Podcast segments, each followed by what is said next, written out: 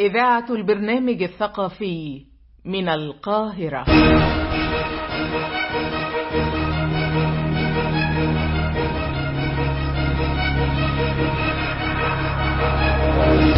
مع القضايا الثقافية قضايا الثقافية. وآراء المعنيين بها. آراء المعنيين بها. نقضي هذه الساعة في الصالون الصالون الثقافي.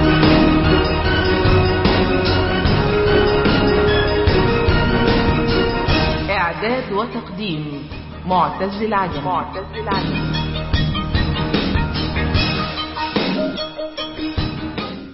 مستمعينا الكرام حلقة جديدة من حلقات البرنامج فأهلا بكم.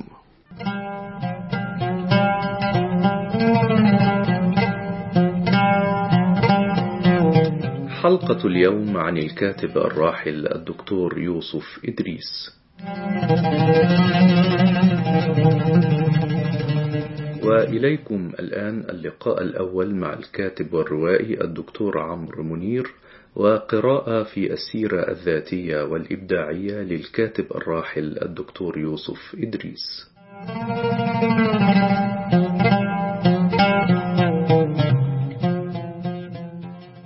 دراسة عن السيرة الذاتية للكاتب الكبير الراحل دكتور يوسف إدريس عنوانها دكتور يوسف إدريس ومجد الكتابة. عندما جاء تشيخوف من قلب الريف المصري. وهكذا وحول مرقد عزيزة وظليلتها بدأ اختلاط ما يحدث بين أهل العزبة والترحيلة كان اختلاطا متحفظا أول الأمر وفي حدود ولكن أهل العزبة اكتشفوا من خلاله أن الترحيلة لهم بلاد هم الآخرون ويعرفون مثلهم في الفلاحة ويفلحون. ولهم أيضا بيوتا وقرايب وعمات وخالات وبينهما مشاحنات وخلافات. كانت العبارة السابقة إحدى فقرات صفحات النهاية من رواية الحرام التي تدل على شخصية كاتبها. أديب يعرف ماذا يريد أن يصل إلى القارئ وبأية وسيلة يعبر عما بداخله بذكاء وبشكل غير مباشر عن طريق صنع عالم كامل من الوصف المستقى من عين ثاقبة خبرت بيئتها بكل عمق دون رتوش أو تجميل. فمن خلال هذا العالم المخلوق من وحي الواقع يسحب فيه كاتبنا القارئ المطل على العمل في تردد ليجد نفسه فجأة يغرق تدريجيا دون أن يشعر في مأساة بطلها كالمعتاد الظلم والفقر والجهل. يوسف إدريس ابن محافظة الشرقية ظهر جليا للعيان كمبدع مع أول مجموعة قصصية له أرخص ليالي حيث بدت كتابته تتسم بلون جديد لم يألفه الواقع المصري الخارج لتوه من تاريخ طويل من الاحتلال والتغريب يرسم بريشة فنان شخصياته. من الشارع والريف المصري صائغا الحوار العامي الدارج كأحد أدواته المتقنة للتعبير عن هذه الروح السائرة على الأعراف والتقاليد الأدبية. بدايته انفجرت بين أحجار المجتمع الثقافي المصري بشكل خاطف ولامع حتى أن ذلك قد لفت نظر قامات راسخة في الميدان الثقافي والأدبي نحوه. مثل الأديب الكبير طه حسين.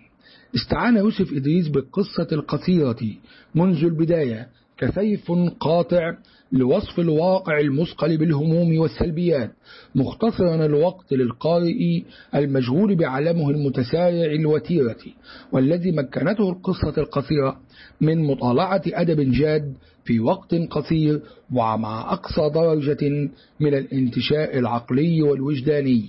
يوضح يوسف إدريس لماذا اختار القصة القصيرة بقوله اخترتها لأنني أستطيع بالقصة القصيرة أن أصغر بحرا في قطرة وأن أمر جملا من ثقب إبرة. أستطيع عمل معجزات بالقصة القصيرة. مهنة الطب كانت من أهم الروافد والتي ساهمت في تشقيل عقلية هذا الأديب النابغ حيث الممارسة الميدانية التطبيقية والتي تجعل من الأديب الطبيب متصلا بشكل عضوي بكافة الشرائح المجتمعية من قاعدتها إلى قمتها مع معايشة عميقة للواقع الإنساني في أضعف حالته. جمع يوسف إدريس في أعماله بين نظرة الصحفي والأديب والمفكر وكان على معرفة عميقة بواقع المجتمع المصري الذي تناوله بالسخرية الأدبية اللاذعة والجريئة. تميزت القصة عند يوسف إدريس بالواقعية المتجردة. حيث أخذ يصور الحياة اليومية ولا سيمة البسطاء من طبقات المجتمع كما أنه جنح إلى استخدام العامية في قصصه وإلى استخدام لغة بسيطة وسهلة حيث كان يرى أن الفصحى لا يمكن أن تعبر عن توجهات الشعب بشكل كامل. اهتم يوسف إدريس في أعماله بالوصف والبحث عن المهمشين واستخدام لغة رشيقة جديدة. كان رائد مدرسة أدبية تجريبية باتت تعرف باسمه وهي المدرسة التعبيرية. انتمى كاتبنا للمدرسة الحديثة والتي تأثرت بالأدب الروسي وخاصة فيما يتعلق بطباع الروح الإنسانية والتي ميزت كتابات أدباء الروس العظام من أمثلة تولستوي وديستوفسكي وغيرهم وقد غلبت على أدبهم السمة الواقعية بما تعنيه من فضح للفوارق الطبقية والجهل والظلم الاجتماعي. وبطبيعة الحال انعكس توجه المدرسة الواقعي على اللغة بحيث جعلتها قريبة جدا من الواقع وخاصة فيما يتعلق بالحوار الذي غلب فيه اللهجة العامية حتى يكون أكثر صدقا وتعبيرا. تعلق يوسف إدريس بالمسرح في وقت مبكر وانضم لفريق المسرح حيث كان طالبا في المرحلة الثانوية. ويتضح في نصوصه المسرحية أنه يقوم بدوري المؤلف والمخرج في نفس الوقت ويضمن رؤيته أبعاد كل شخصية بل طبيعة حركتها فوق خشبة المسرح.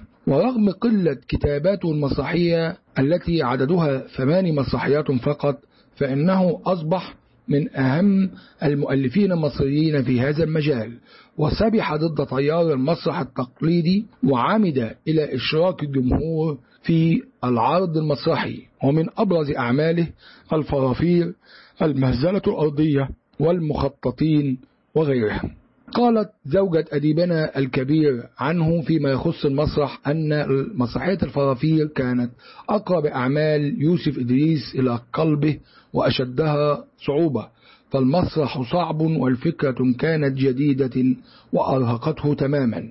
والأمر لم يتوقف عند الكتابة بل أنها أتعبته أيضا في أثناء الإعداد لها على خشبة المسرح. كتب يوسف إدريس المقال وقد تم جمع مقالاته في العديد من الكتب مثل اكتشاف قارة جبلة الستينات مفكرة يوسف إدريس أهمية أن نتثقف يا ناس انطباعات مستفزة عزف منفرد فقه الفكر وفكر الفقر والأب الغائب. وكالمعتاد كانت مقالاته نقلة نوعية في كتابة المقال المتأدب كما فعل من قبل في قصة قصيرة ورواية والمسرحية العربية فكاتبنا كان نبع للماء متجدد لا ينضب ولا يهدأ. اعتبر كثيرون يوسف إدريس تشخوف العرب ولكنه أتى من ريفنا المصري. لوجود العديد من أوجه التشابه بين الكاتبين حيث كان كلاهما طبيبا وكلاهما كتب القصة القصيرة الواقعية. لاعتقاد الكاتبين أن القصة القصيرة أسهل شكل أدبي وأصعب تركيبة فنية في ترجمة واقع لحظة فنية نفسية. إلى التعبير عنها بكلمات فقد تناولت قصصهما الريف المصري والروسي بشكل ساخر حيث فخر من النظام الملكي العلوي والقيصري الروسي. مستخدمان الواقع كمجال لتلك السخرية اللاذعة وكلا الكاتبين أيضا تميز أسلوبهما بالرمزية والتجربة المكانية. فالمكان هو البطل الحقيقي في كثير من الأحيان. فكل ما سبق تشابه فيه الأديبان. بشكل متقارب للغاية وصولا إلى أهم مشترك بينهما وهو التناول الرأسي للشخصيات والذي يحلل العمق النفسي للشخصية عن طريق استنطاقها بدلا من التناول الأفق الدارجي المعتمد على وصف الراوي العليم بالشخصيات. وأخيرا فإن كاتبنا الراحل تمتع بحياة حافلة من الإنتاج الأدبي الحافل بالإضافة إلى العديد والعديد من الصراعات الثقافية والتي خاضها يوسف إدريس دفاعا عن الحرية والعدل والتنوير حيث كان يؤمن بقيمة الكلمة وكاتبها. ولنختم بمقولته عن الكتابة التي قال فيها أن تؤلف كتابا أن يقتنيه غريب في مدينة غريبة أن يقرأه ليلا أن يختلج قلبه لسطر يشبه حياته ذلك هو مجد الكتابة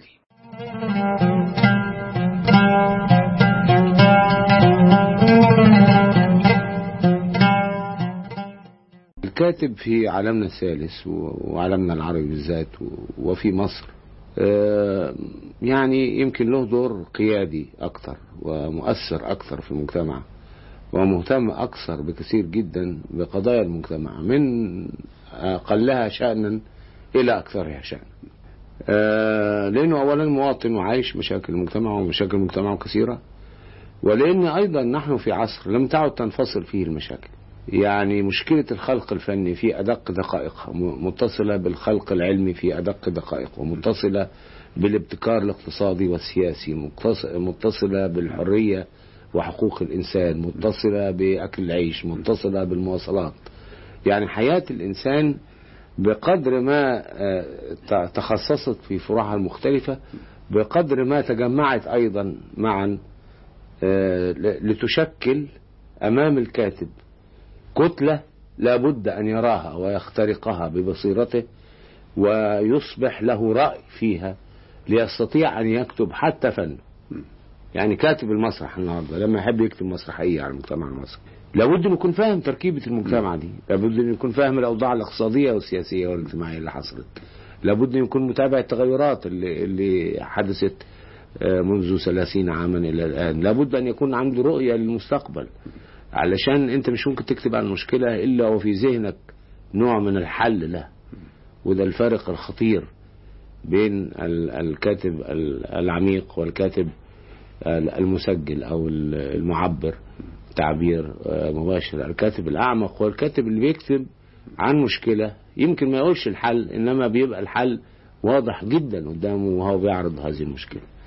فاذا اهتمام الكاتب المصري أو العربي أو العالمي الثالث بقضايا مجتمعه هو جزء لا يتجزأ من رسالته الفنية ولا أقصد حتى الاهتمام العام بتاع المواطن العام.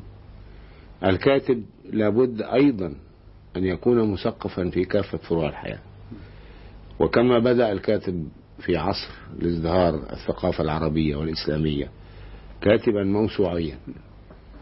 يعني كان جابر بن حيان كان طبيبا وفلكيا ورياضيا وكاتبا.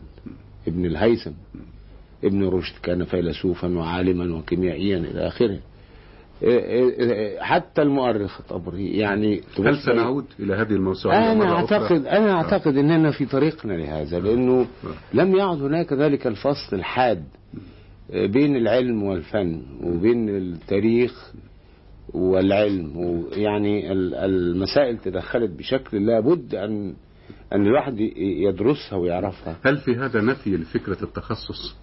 أم أن التخصص سيظل قائما لكن تحت بطانة عامة؟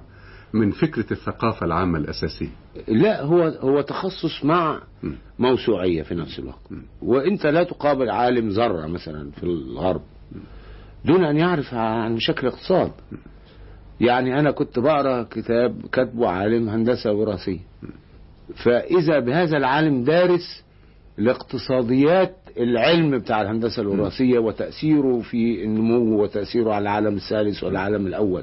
مع إنه عالم بيولوجي بتاع هندسة وراثية فإذا حتى العالم المتخصص في أدق الدقائق اللي هي الخلية الحية والكروموسومات بيبقى عارف مشاكل العالم لأنه ده جزء لأن كل موضوع مهما بلغت دقته له آثاره العامة على ال- ال- المجتمع العالمي ككله على المجتمع المحلي بالطبع. دكتور يوسف إدريس آه، يعني آه، هناك آه، رأي آه، لا أدري صوابه يعني أنت تضبط للمسألة يرى أن الأديب أو المبدع إذا اتسع به المجال في مسائل ثقافية تخصصية كالسياسة والاقتصاد وبدأ يرى الحياة والمجتمع والمشكلات هذه الرؤية العارية تماما. قد قد يكون في هذا ظل من التأثير على عملية الإبداع عنده. يعني قد يدفعه إلى المباشرة قد يدفعه إلى قدر من الخطابية قد ينأى به عن منطقة الإيهام الفني التي من خلالها يصنع العمل الفني أو الإبداعي المحكم هل ترى هذا الرأي؟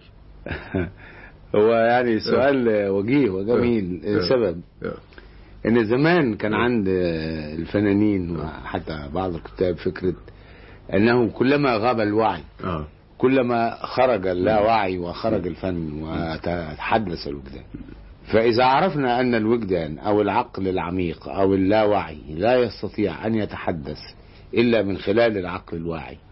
يعني لازم يكون النور بتاع العقل الواعي أخضر ومفتوح لتستطيع أن تنفذ هذه الأفكار المدفونة.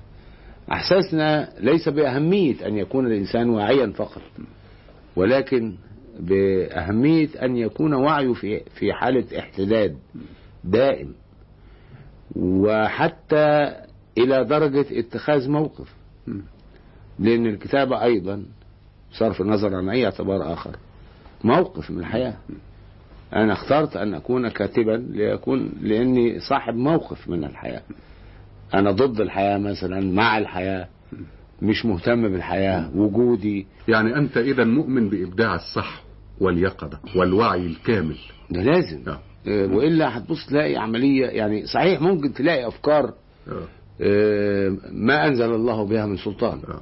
إنما عشان الأفكار دي تبقى زي ما بيقولوا بالإنجليزي systematized ومحطوطة داخل نظام بيولوجي دقيق ينفذ إلى النفس لابد أن يكون الإنسان في قمة وعي في قمة وعي. يعني أنا أنا وحتى يعني مرة أنا كنت بناقش مع عالم آه، سيكولوجي فكنا بنتكلم عن استخدام الفنانين للعقاقير. فقال إنه إنه معظمهم بيبقوا موسيقيين. لأنه من كتر ترديد مش مش مؤلفين موسيقيين إنما العازفين الموسيقيين. من كتر ما بيعزفوا نفس النغمات كل يوم كل يوم كل يوم. فبيحاول أن يجدد هذا العزف بأنه آه، بالعقاقير والحاجات دي. دي بتأثر في في في عزفهم في الواقع وبتدفعهم طبعا لمشاكل ال- ال- ال- الفن هو شحذ الوعي الواعي والوعي اللاواعي. ودي عملية الحقيقة آه، مركبة ومعقدة ومعقدة جداً. وعايزة كل خلية في جسم الإنسان آه، تعمل من أجلها. دكتور يوسف وأنت تكتب كيف تكون حالتك؟ يعني أكاد الآن من خلال هذه الإجابة أتصورك. آه، يعني أذكر مرة نزار قباني كتب عن قال لا تتصوروني أجلس إلى مكتب هادئ وثير وأكتب شعري أحيانا أرقص أحيانا أقفز أحيانا أجري كالجواد الجامح أخبط رأسي في الحائط أو في الشباك بحثا عن ال ال الإطار أو تصيد عبارة ماذا تفعل وأنت تكتب هو طبعا أنا ببدأ الكتابة وأنا آه. صاحي كده آه. يعني وأنا إنسان عادي وبعدين أبتدي أخش في الموضوع آه. ف يعني الدخول ما بيبقاش مرة واحدة يعني آه. بيبقى على درجات. آه. آه، الدرجة الأخيرة بقى اللي ببتدي أكتب فيها حقيقة هي الدرجة اللي أفقد فيها تماما الاتصال بالعالم الخارجي. وأبقى عايش تماما في الصورة أو في الشيء اللي عايز أنقله. لكن هل هناك شكل حركي آه صاحب يعني حالة هي؟ مراتي بتقول لي الحقيقة آه، بتقول لي أحيانا تعمل بإيدك كده وتكلم ناس ومش آه، عارف تعمل إيه وطبعا هي خدت على الحاجات دي. يعني هناك آه، مسرحة للحظة الكتابة مش مسرحة هي آه، يعني- بتبقى آه. كأنك بتكلم يعني آه. الكون اللي أنت بتشتغل فيه ده أو بتاخد منه أو بتضحك جدا ل- ل- لفكرة جات لك يعني بتبقى مندمج تماما في العمل ومستغرق فيه. خالص يعني. تمام.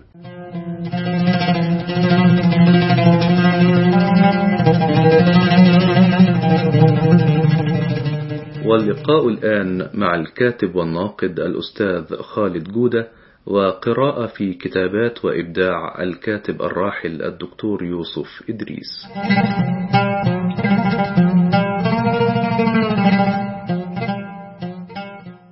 يسعدني المساهمة في الحديث حول القيمة والقامة الأدبية الكبيرة في حياتنا الثقافية العربية بعامة والفن القصصي بخاصة دكتور يوسف إدريس. الحقيقة أن الكتابات كسر حول فن وشخصية الكاتب الراحل الكبير. نلتقط منها ما تحدث به صديقه الروائي صالح مرسي عندما قال أنه رغم ما قد يعني يقول به البعض حول الحدة في شخصية يوسف إدريس لكن الحقيقة كما يقول الصديق أنه كان له وجه شديد الرقة والعزوبة والإنسانية معا.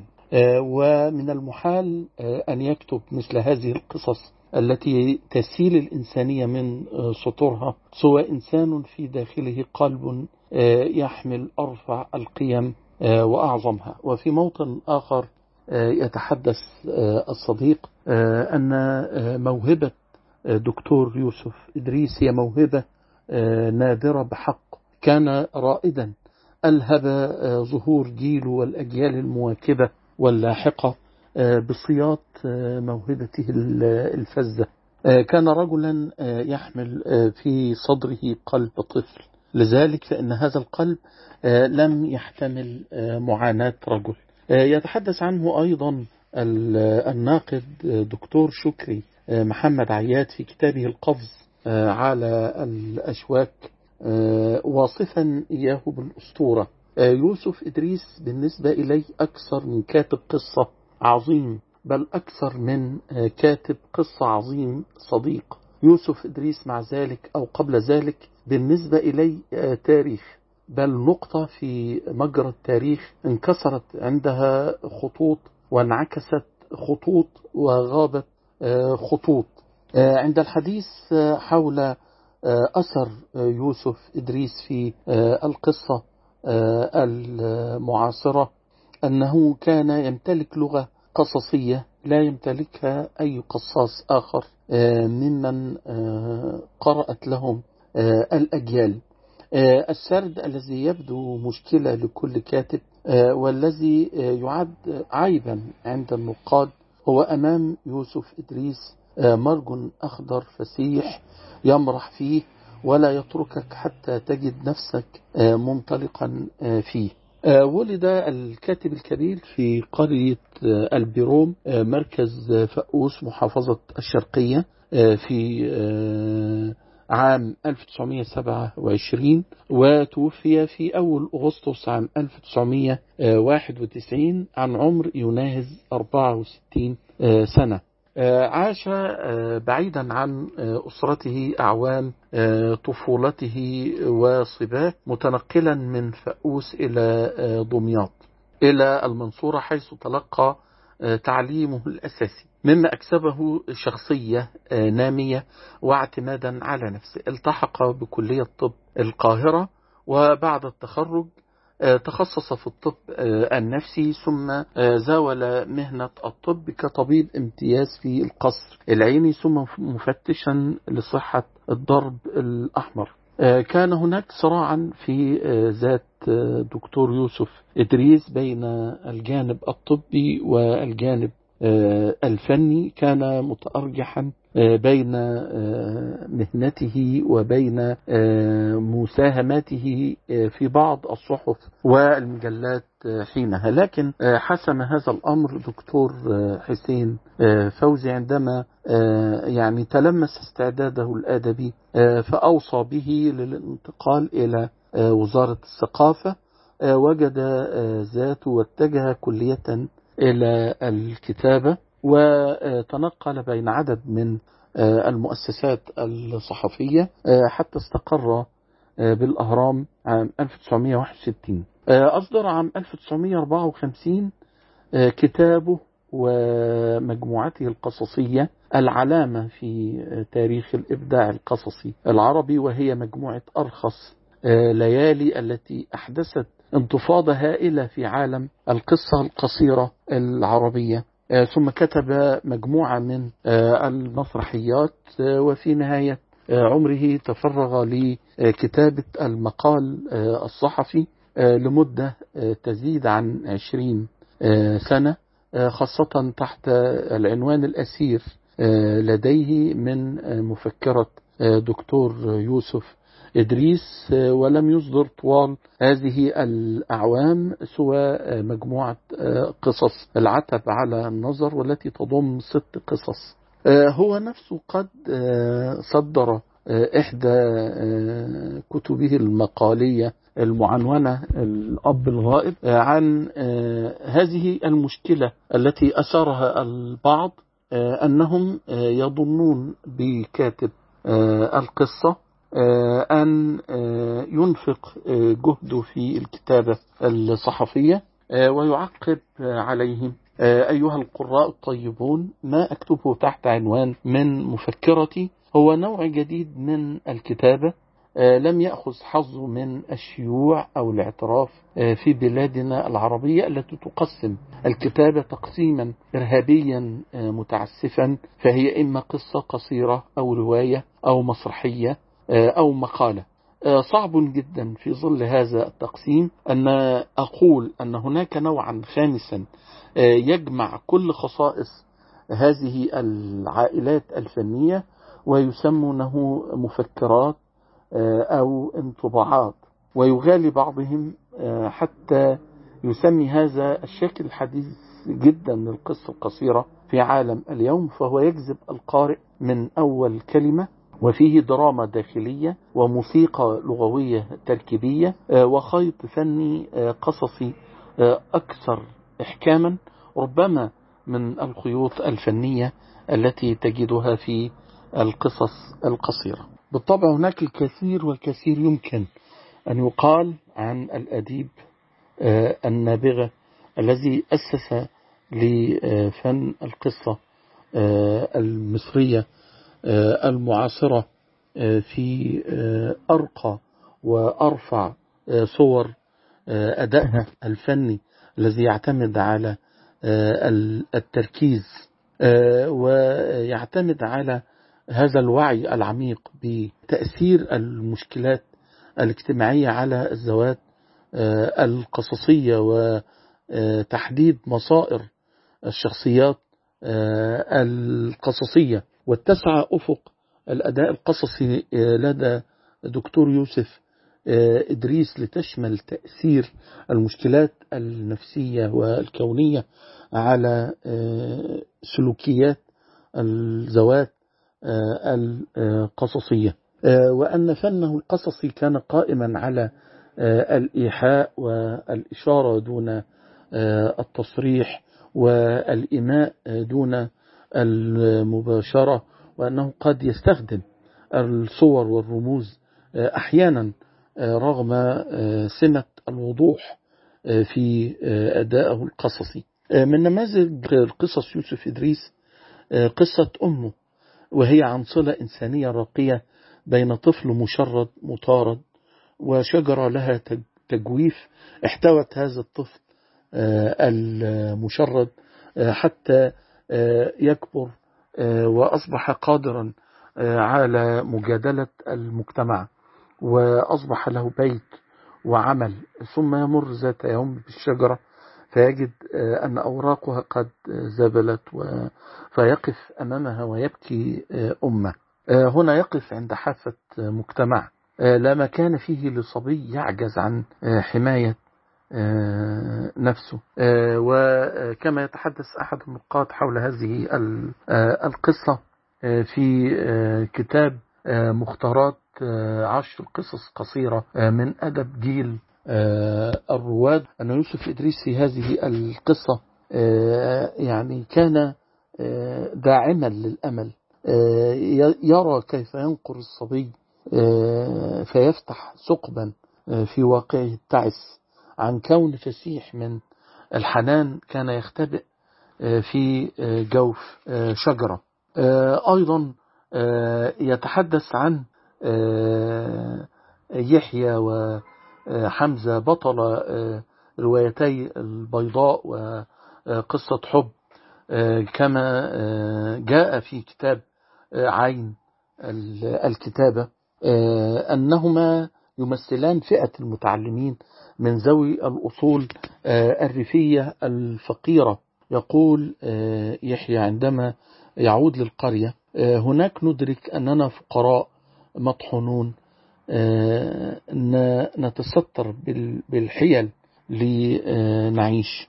الحقيقة أن يوسف إدريس كون قصصي وفكري يستحق الوقوف عنده كثيرا والتأمل في هذه ال- التجارب النابهة وإعادة آه، اكتشاف آه، هذه القامة آه، الفنية والفكرية والقصصية الكبرى من جديد. الميكروفون مع يوسف إدريس.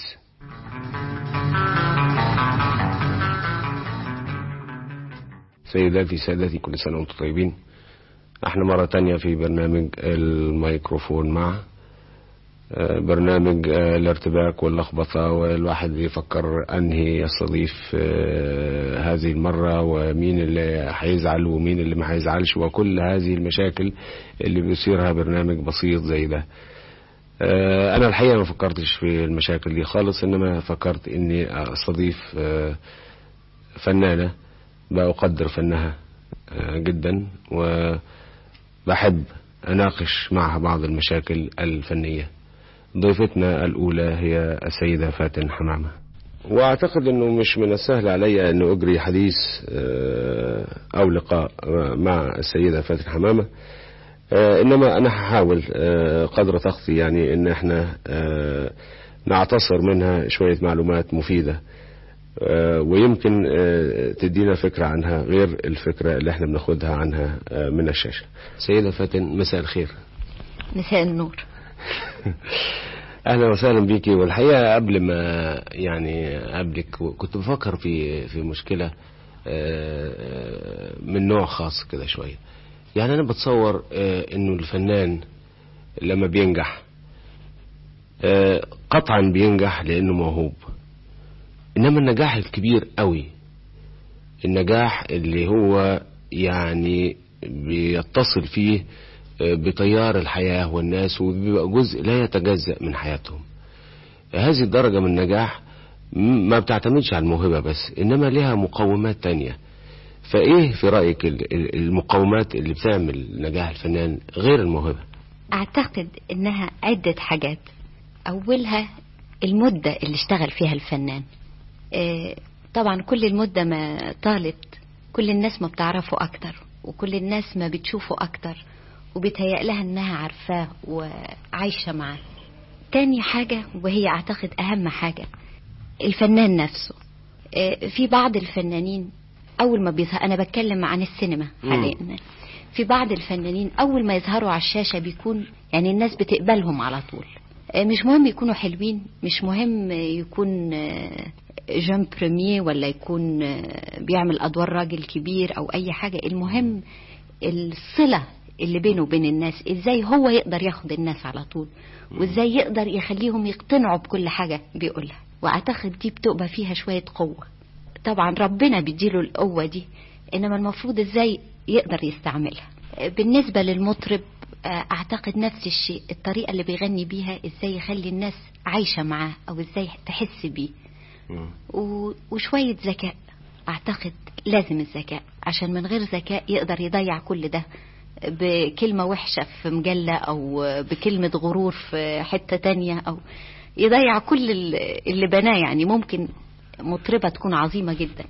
ويتسمع عنها في المجلات بعد كده إنها بتعمل حاجات تضحك ومرة تطلع شعرها أصفر مرة تطلعه أحمر مرة الجمهور على طول بيفقد ال- الإحساس بجمال صوتها. يعني بيربطوا قوي بين الإنسان وشخصيته وعمله الفني.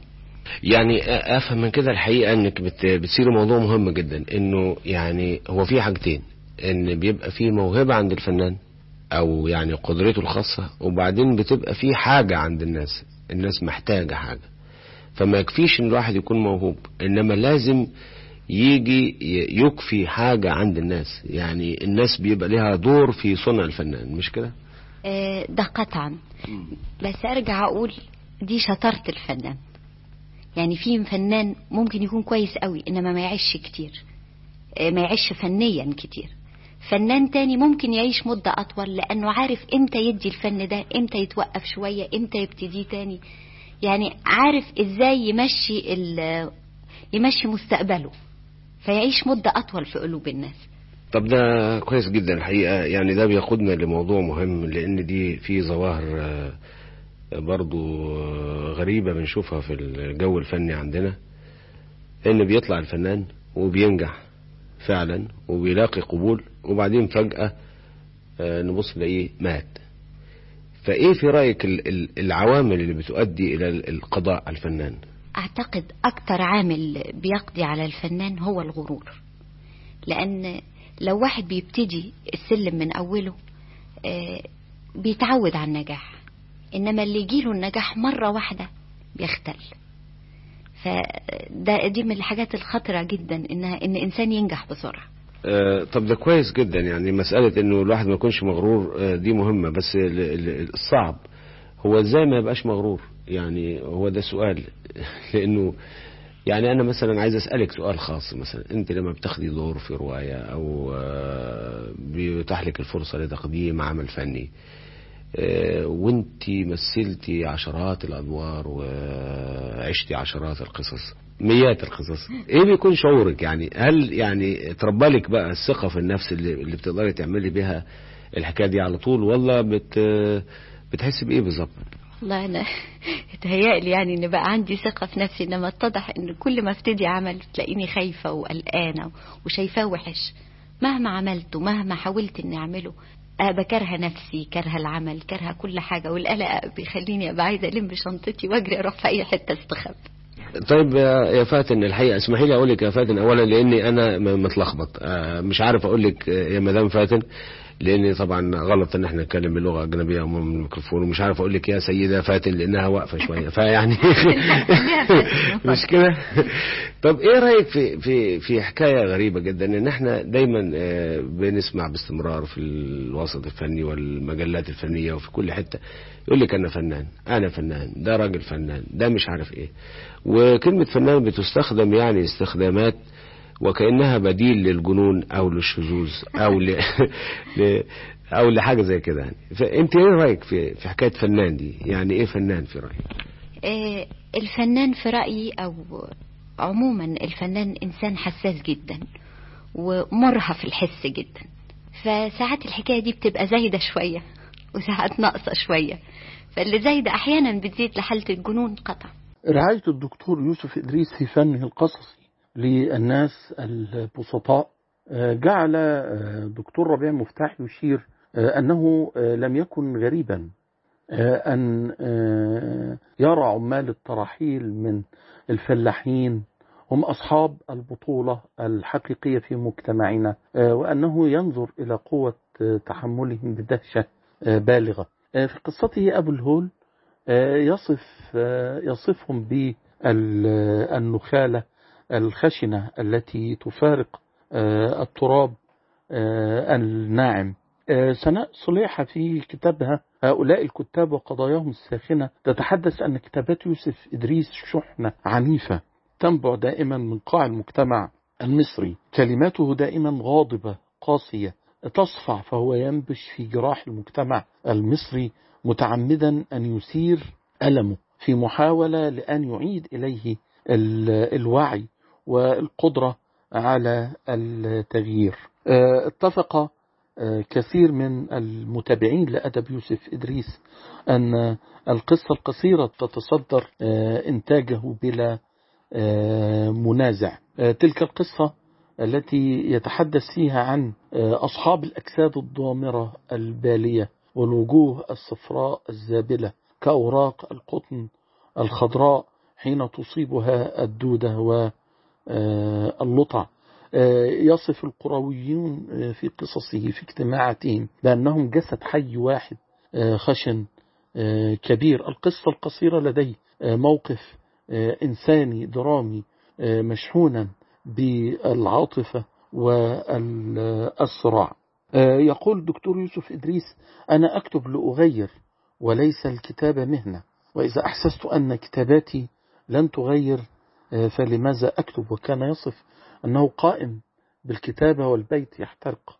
آه، وأنه يجب أن يساهم في القضايا السياسية والإجتماعية آه، بأوفى آه، نصيب. آه، كان الراحل الكريم يقرأ في العلوم والإقتصاد أكثر مما يقرأ في الأدب والنقد. آه، يقرأ في آه، الفيزياء النووية والهندسة ال- الوراثية. آه، يتحدث الدكتور أحمد عبد العظيم عن القيمة الأدبية لإدريس حيث طرق فنون السرد المختلفة. فكتب القصة والرواية والمسرحية تاركا رصيدا قيما يدل على الهمة العالية والنفس الطويل القادر على الحكي والتعامل آه، الحيوي آه، مع آه، تجارب الحياة فهما وتمثلا وسردا. أيضا الروائي محمد جبريل في كتابه القيم للشمس سبعة ألوان قراءة في تجربة أدبية يصف أصالة يوسف إدريس. مع أن يوسف إدريس لم يستلهم التراث في قصصه القصيرة آه، فإنه كان آه، تعبيرا فعليا عن الأصالة آه، بمعنى آه، أن أعماله كانت آه، قصصا آه، مصرية خالصة دون اللجوء آه، إلى التقليد والاقتباس آه، آه، من الأعمال الأدبية آه، الأجنبية. آه، جاء في آه، قول إدريس أنه اعتبر مهمته الأولى خلق أدب مصري. آه، حقيقي بدلا من التقليد الباهت للأدب الأوروبي المتأنق الذي افترش الساحة الأدبية المصرية آه، في آه، أواخر آه، الأربعينيات. مكانك انت هو اوعى تتحرك انت طلعت منين؟ خليك مكانك وما تلطش احسن لك. ما هو بس. انكرتت في الكلام هخلص عليكم. الرشاش في ايده اهو. ولا كلمة. رجالتي محوطينكم من كل حتة. انت مين؟ أنا الغريب.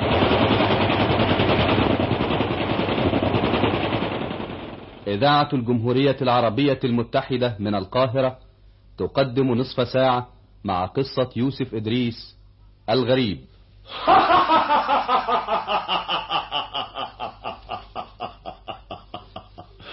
ده ده أمر عسكري يصدره صاحب الرفعة. من يوم الحرب ما قامت يا سعادة المأمور وهو نازل في إصدار أوامر محدش عارف لها رأس من رجلين. لا والمصيبة إن رفعته في الأمر الأخراني ده عايزنا نرحل كل المجرمين والمشاغبين لجبل الطور.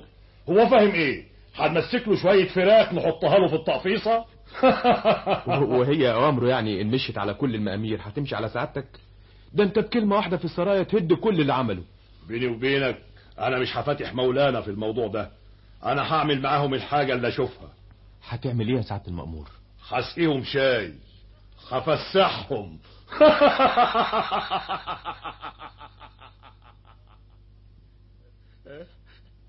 فسحني تسقيني شاي؟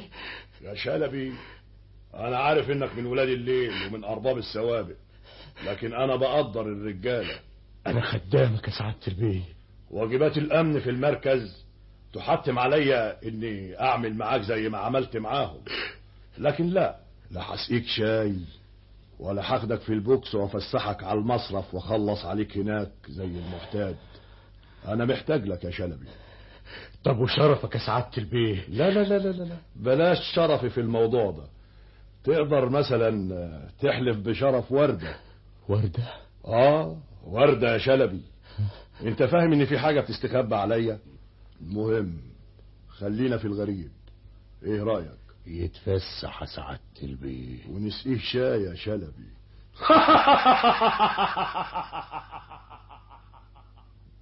قال الغريب بيدوروا عليه يابا. غريب إيه يا ولد.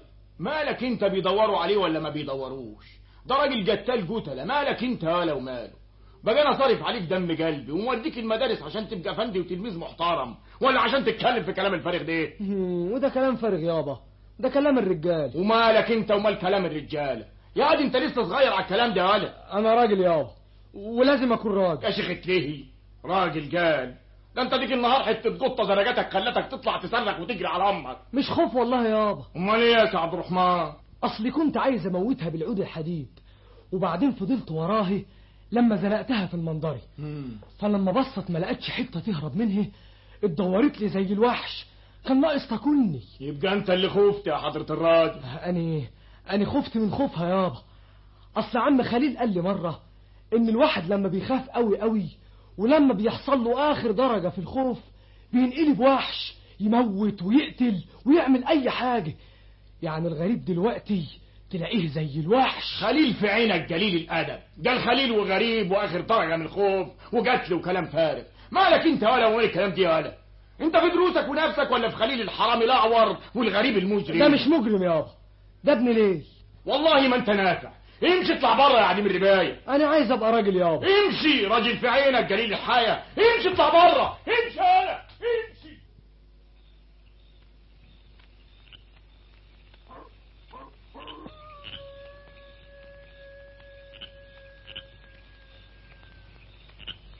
عم خليل.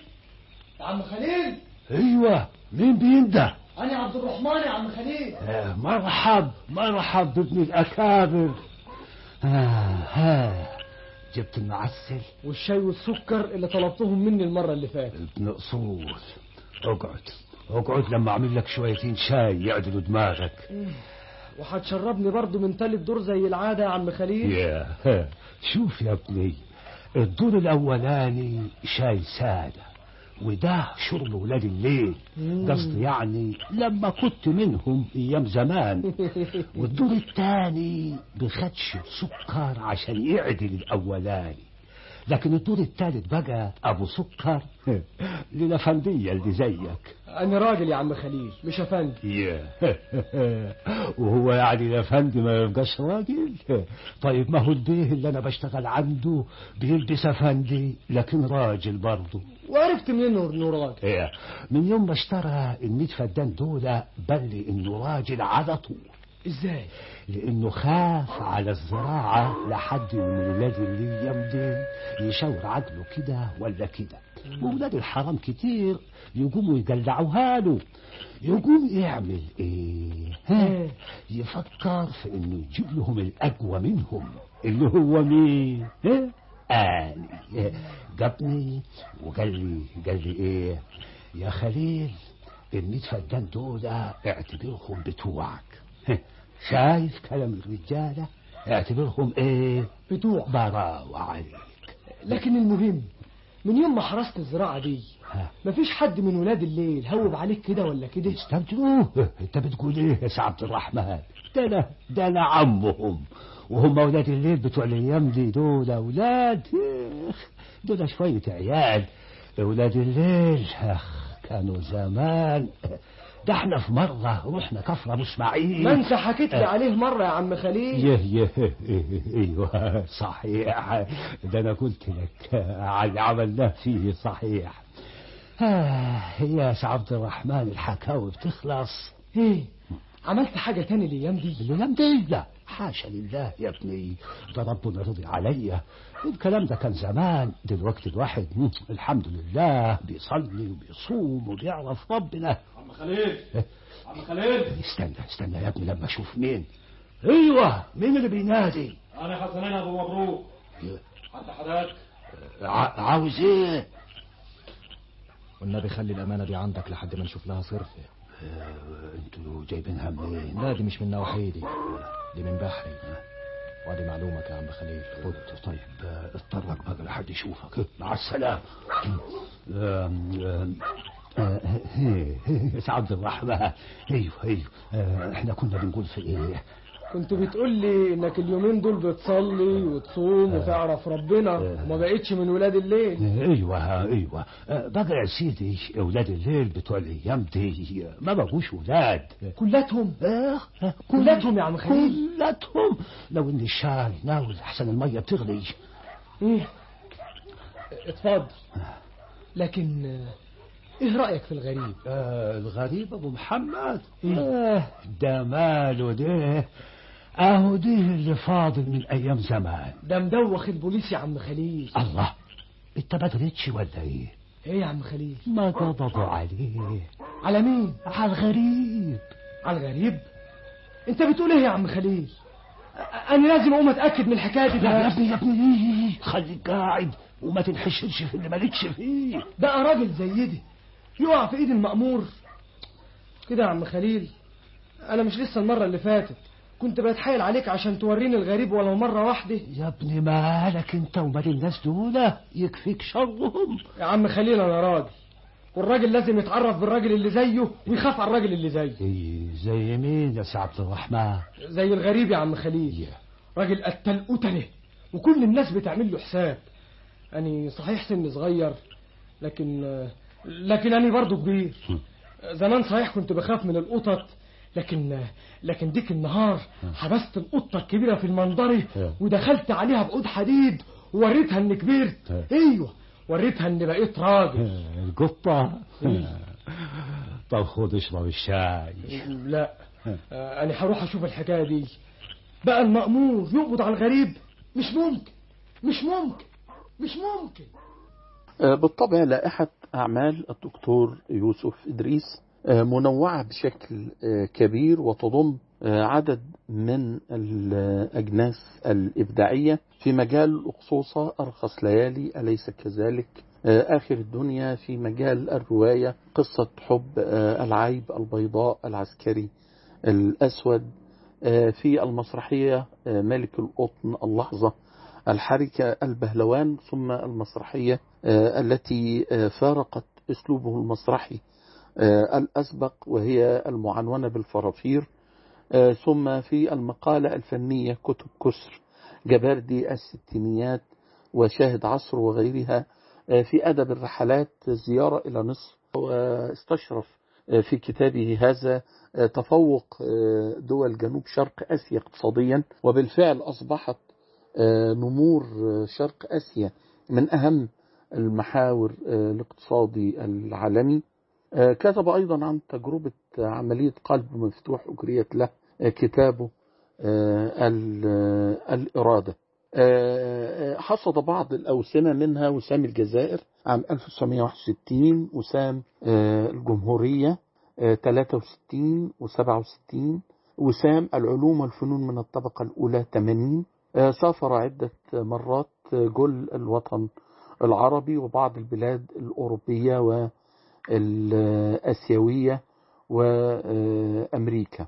آه، الحقيقة آه، أن الناقد الدكتور كمال نشأت. آه، يرى أن يوسف إدريس حقق في مجموع إنتاجه القصصي المتميز نجاحا يضعه بين كتاب القصة العالميين لو أتيحت له الترجمة التي تخرج من دائرة المستشرقين وهم دائما قلة من المتخصصين توجه إليهم هذه الترجمات. آه، لو حدثت هذه ال- الترجمات في رأي الناقد لا نال يوسف إدريس آه، مكانته العالمية آه، التي يستحقها.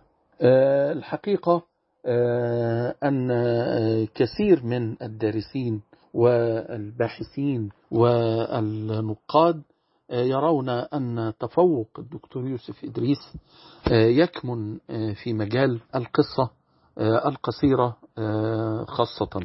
آه، يقول الدكتور ربيع مفتاح آه، أنه رغم كتاباته الكثيفة لكن تظل القصة هي الأهم آه، في منجزه الكتابي. آه، وهناك قول متداول نجيب محفوظ روائي وإن كتب القصة القصيرة ويوسف إدريس قاص وإن كتب ال- الرواية آه، ربما يعود هذا إلى آه، عدد من آه، السمات الفنية لكتابة القصة آه، لديه وبحثها آه، نقاط كسر وتحدثوا آه، عنها في دراسات آه، ماتعة آه، حول آه، تلك آه، القدرة على الانتقال آه، عبر القصص من أفكار إلى مشاعر إلى ذكر أشياء آه، مادية آه، في سلاسة ومنطقية. آه، فنية آه، تحسب له آه، وأن تعليقاته وتعليلاته القصصية غير مقحمة أو دخيلة أو ملصقة بالقصة والنسيج القصصي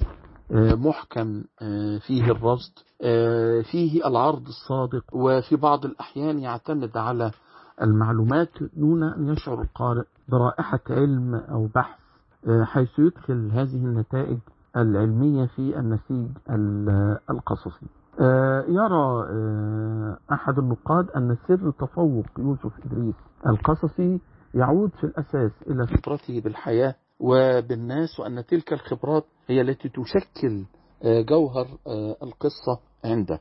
الكاتب صالح مرسي يسأل المسرحي الكبير آه، نعمان آه، عاشور آه، حول آه، لماذا توقف عن كتابة القصة؟ وكان المسرحي الكبير قد كتب مجموعة قصصية آه، وحيدة معنونة عم فرج. آه، ألقى عليه هذا السؤال في أمسية عرض آه، مسرحيته المعروفة الناس اللي فوق. فإذا به يقول قصة قصيرة إيه؟ إزاي أكتب قصة قصيرة؟ وفي يوسف إدريس. ويعقب أنه كان على حق تماما فيما يقول.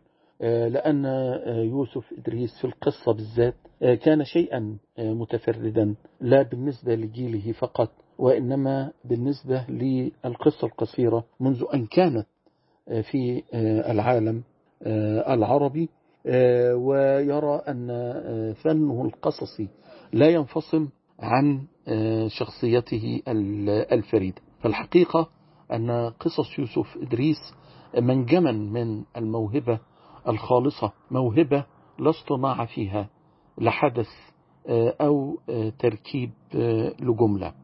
أيضا كان هناك سمة أساسية في أداء يوسف إدريس القصصي. كما يقول ناقد أنه كان يغمس سن قلمه في قلب الناس ويكتب بدمائهم وعرقهم دون تدخل منه. ودون أن يحول بين القارئ آه، وبينهم ويقدمهم لك ثم يمضي لحال سبيله آه، حتى لو كان هو الحاكي آه، يقول أيضا أحد النقاد أن يوسف إدريس في مجموعته الأولى هو الفنان الذي انتزع الفلاح المصري بكل ذكائه ودهائه وطيبة قلبه وغراباته من عمق طين الدلتا كي يضعه فوق الورق. هو كائن بلا رتوش. آه، ويصف كثير من القراء آه، ليالي مطالعة. قصص يوسف إدريس بأنها آه، ليالي ماتعة بكل ما تحمل. الكلمة من معنى وأن أدبه القصصي أدب خلاق. يتجول في عمق الإنسان المصري البسيط عارضا لعمق الحضارة. الأخاذة آه، في آه، شخصية المصري. آه، أيضا يوسف إدريس كما جاء في كتاب دكتور أحمد آه، مبدعون ومجددون. يعني ينقل تصريح دكتور يوسف إدريس قال أنا لا أستطيع أن أعيش دون المساهمة في التغيير الاجتماعي. لا يمكنني أن أغمض عيني عن مشاكل بلدي وقضايا مجتمعي ووطني. فالكتابة في نظري آه، نوع من آه، الكفاح الفكري ومعاناة آه، مستمرة علمتني تجربتي أنه لا يجب على الإنسان أن يحلم بشكل مطلق بل عليه أن يتعامل مع الواقع حسب إمكانياته.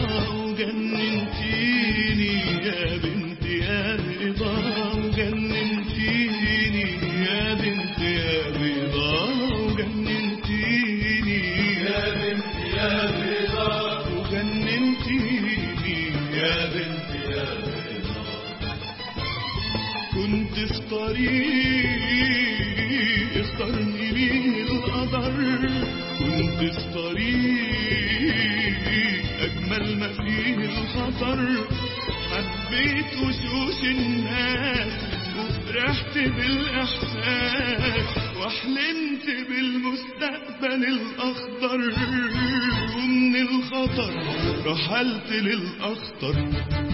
يا حتة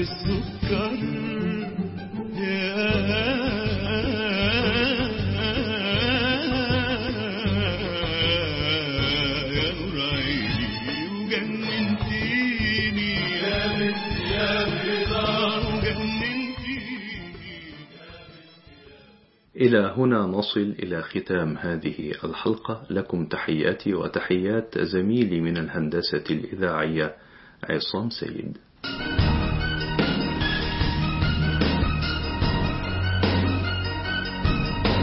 الصالون الثقافي. الصالون الثقافي